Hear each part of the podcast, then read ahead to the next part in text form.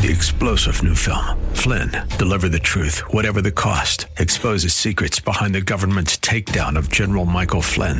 Flynn knew what the intel world had been up to. He ordered the first audit of the use of contractors. This set off alarm bells. He told the truth. He was the most dangerous person for Donald Trump to hire. They had to get rid of Flynn.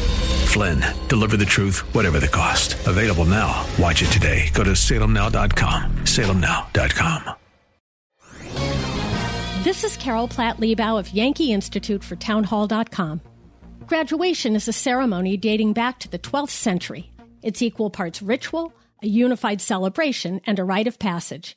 And now that Columbia University has gone entirely woke, this spring, students there can participate in six different graduations divided by race, by income, and by sexuality. The phenomenon is sadly revealing of our era's outsized obsession with identity politics.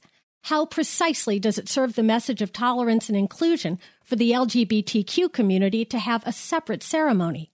Worse, imagine the criteria for inclusion in any of the racial graduations. It harkens back to the darkest eras of American history when having even one drop of non white blood could relegate a person to second class status.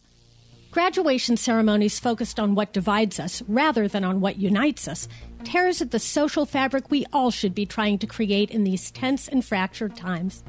I'm Carol Platt Liebau.